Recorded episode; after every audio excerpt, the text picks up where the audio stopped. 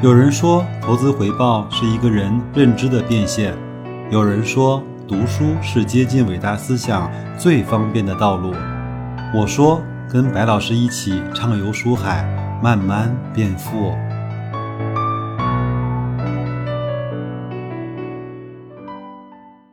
各位好啊，今天是。二零二零年的十一月四号是一个周三啊，又到了我们一起读书分享的时刻了。今天我们一起呢，继续来学习那本《投资第一课》，还是讲企业分析和企业经营的章节。那么这一章呢，我们讲企业盈利增长的来源啊。许多投资者啊，看到了上市公司的盈利增长带来的股价增长，但是呢，他不知道盈利增长是如何得来的。企业呢，可以通过很多种方式获取盈利的增长，如改变了营销员工的 KPI 的考核制度，或是引进了新的 ERP 的管理系统等等啊。这些举措的结果呢，最终都会体现在财务报表中。以上两种的举措呢，可能会提高企业的管理效率，使得产品的销量增长。也可能会增加企业的营销开支，无形资产的摊销，使得企业的成本上升。那么，采用了这些举措之后啊，企业的利润究竟是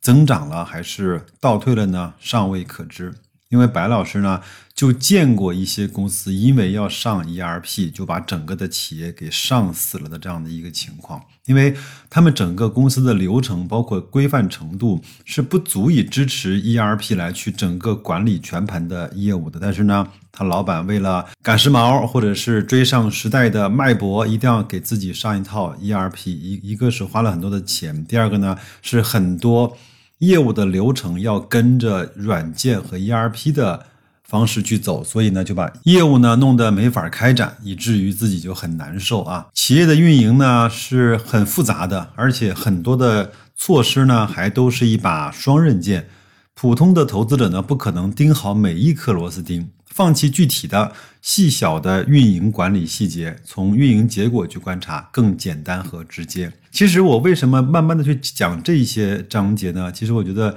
你无论做不做投资，最好能够对企业的经营啊去了解一点点，因为我们作为一个现代的经纪人啊，和企业的运营其实是息息相关的啊。首先来看啊，销量呢与价格，主营业务呢收入增长可主要分为量和价。两个部分，量呢就是卖出了更多的商品，价呢就是单个产品的价格提升，这两者啊都可以作为盈利增长的来源。许多上市公司呢在年报中啊都披露了整体的销售额和整体的销售量啊，那这样的话呢，投资者呢就结合这两个指标呢，可以简单的用除法算出啊那产品的平均的单价。有几种情况啊，情情况一呢。产品的销售数量不变，产品的单价有所提高。就像很多产品呢，其实它的销量呢上升的不是那么大，但是它的单价是有所提升的。包括像一些药企，好像阿胶是这样子的，茅台也是这样子的，对吧？那么出现这种情况呢，有两种的原因啊，一种可能是上游的原材料成本上升，企业就提价了，他把这个成本的上升呢转嫁给了下游的企业或者是终端的消费者。在价格上涨的同时呢，投资者还是要注意成。本的变化情况，如果成本上升更多，那么盈利的是倒退而不是增长。另一种原因呢是企业的产品呢供不应求，而产量短期内又无法提升。有两种原因都有的时候，因为终端产品供不应求，也会加大对上游原材料的需求，从而提升原材料的。材料成本，还有一些商品呢，短期内没有办法大幅度的提高产量，是因为它有稀缺性，如啊片仔癀原料中呢有一味麝香啊，这是国家保护动物啊，它的分泌物，所以呢每年的产量就极少。另外一些产品短期之内无法提高产量呢，是因为它的周期性啊，当开工率达到极限以后呢，就必须要。建设新的生产线才能够提高产量，就有点像特斯拉。它如果当年只有美国的生产线，它一定不可能有这今天这么大的市值，以及在汽车行业内部看起来有如此大的杀伤力。上海的工厂其实给了他非常非常多的加持。无论如何呢，情况一啊，很难长时间带来持续的高速的盈利增长，因为如果价格增速长期高于可支配收入的话呢，那么产品的需求面也会越来越小众。有可能啊，再过十年，茅台真的可能要涨到几万块一瓶了。那那个时候呢，可能茅台这个产品就真的就只是一小部分人群可以品尝的佳酿了啊。那这样的话呢，价格上涨的动力啊，也终会枯竭，会造成这种有价无市的情况。再来看看第二种情况啊，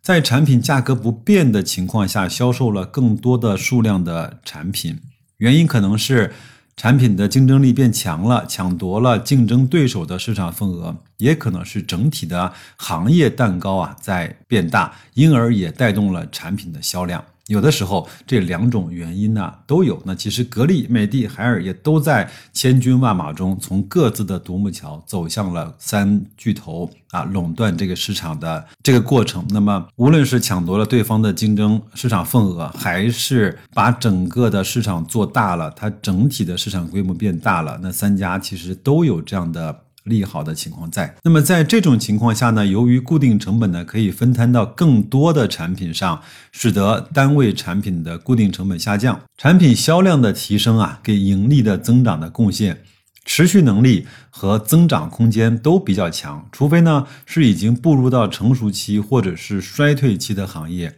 而且。企业的市场占有率已经非常高，否则企业总能找到销量提升的空间。所以从这个观点呢，就不难理解市场为什么一直在很担心格力的空调的天花板，因为它如果非常成熟的话，它想通过增加销量来去增加利润，就变得异常的艰难啊。下面一种情况呢，就是销量和价格一块儿上升，那这个就属于废话啊，量价齐升当然是最好的。还有一种情况呢，是产品的价格下降和产品的销量上升，就有点像薄利多销，对吧？那这个呢，要看它下降的幅度跟它产品销量上升的幅度哪一个更大一些。如果销量的上升更大一些，那么会带来。更好的利润回报。那如果销量的增长啊跟不上产品价格下降的速度，那这样的话，毛利和净利也都会带来不好的表现。那这个时候呢，我们发现企业其实又面临另外一个选择，就是利润率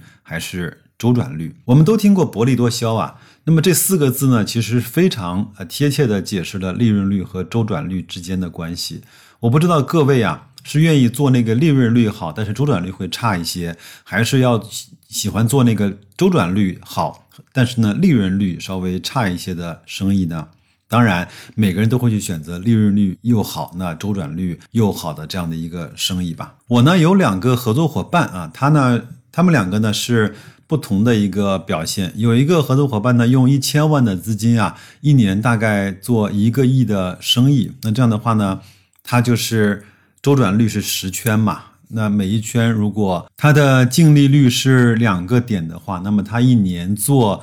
一个亿的生意，就带来了两百万的净利润嘛？那两百万。相对于他投资那个一千万，就是百分之二十的 ROE，其实生意还是不错的。但是另外一个代理商呢，他就是非常喜欢做薄利多销，他非常讨厌库存积压呀。那么他呢也用一千万，但是一年可以赚三十圈，就是用一千万呢可以做三个亿的生意。但是呢，它的毛利率呢就比较低，每一圈呢只有一个点的净利润。那这样的话呢，他一年下来三个亿的生意。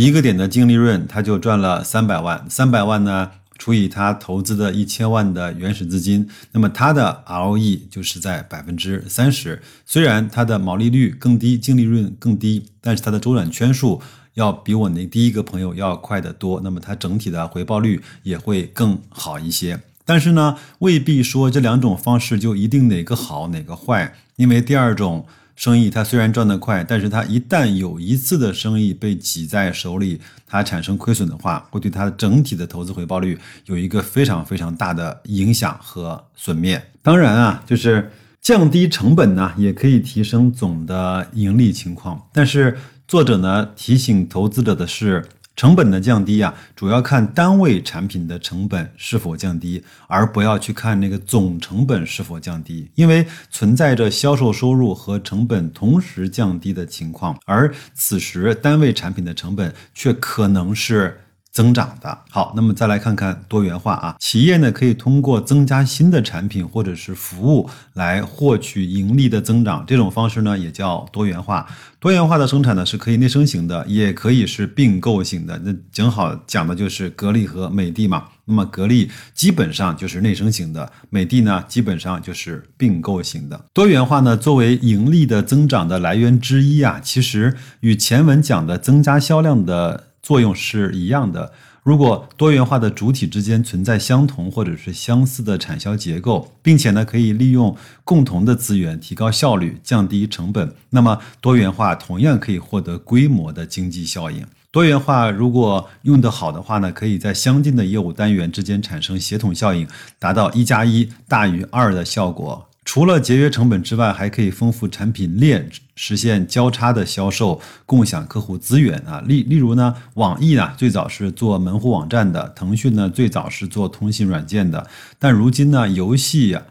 部分呢的贡献、收入和利润都占他们总体销量或者是总体利润回报的一半以上。但是，投资者千万要注意的是，许多企业不同的业务单元之间，仅仅看上去是具备协同的效应，或者是看上去能够实现交叉的销售，甚至许多分析师也这么看。请相信我，真正能够产生协同效应的多元化。远远要比投资者想的要少得多，这我相信也是为什么很多人外界不看好格力多元化的一个基础的原因之一吧。有的时候呢，多元化带来的管理混乱、机构臃肿等负面作用啊，甚至超越了它正面的作用。就像我们以前说有一个公司叫啊凡客诚品啊，他当时除了卖帆布鞋和衬衣之外呢，卖了非常非常多毫不相关的 SKU。有点像，甚至是像拖鞋，甚至是像拖把这样的东西。那么后来，雷军也是帮陈年做了很多很多 SKU 的这种删减啊。那么如果一个企业的多元化呢，跨越了两个或者是两个不同的领域，而且呢不能够产生协同效应，往往是被认为不务正业。如食品、房地产、纺织、高科技等行业相互之间其实很难产生协同效应的。那么许多价值投资大师呢，都表示不喜欢盲目的多元化。彼得林奇称为多元恶化。那其实，在这儿呢，我还是要表达一下，至少我认为格力在他所谓的多元化的这个圈子里面，相对还是是一个有机的结合，或者是一个按部就班、经过啊组织和规划的一个多元化的步骤。跨界的多元化呢，成功率其实很低，只有两种情况的例外。一个呢是原有的主业呢已经是夕阳行业，逐渐的凋零，那不得不多元化。第二呢是跨界进入处于产品生命周期成长期的行业，此时行业正处于一个人人只要能够进来都能够赚到钱的状态。最后呢，再提一句吧，非经常性损益，我们看那个财报中啊，会谈到一个数据叫扣非净利润，就是扣除了非经常损益之后的利润吧。那么非经常损益呢，也能够带来利润的增长，但是呢，在 PE 估值的时候要注意呀，要应对这些非经常损益的这种情况，因为这种呃非经常损益的盈利是不可持续的。那么如果这种情况在第二年不复存在的话，那么盈利还可能会。倒回出去啊，通常金额比较大，需要关注的四种非经常损益的类型呢，有出售资产，就像前年的还是去年的海马汽车啊，开始卖房子，在保证它的利润为正啊，包括持有股票的价格上涨。包括当年雅戈尔持有了很多中信证券的股票，对吧？还有呢，投资性的房产公允价值上涨，这个就不讲了啊。还有就是财税的补贴，就像今年的新能源，包括一些餐饮企业，有很多的因为疫情期间的这种补贴吧？好吧，那这一节呢，我们就讲了。呃，企业呢盈利增长的这些来源，其实我们作为投资者来看呢，企业价就就是企业股价的这个提升，主要的来源就来自于企业增长的来源。如果你看到一个大牛股一年涨了十倍，你翻回去看一看它的利润有没有一年涨到十倍，即便是没到，也是大差不差的，好吧？跟白老师一起学一些企业分析的基本的常识，那就祝各位投资愉快，生活顺利，再见。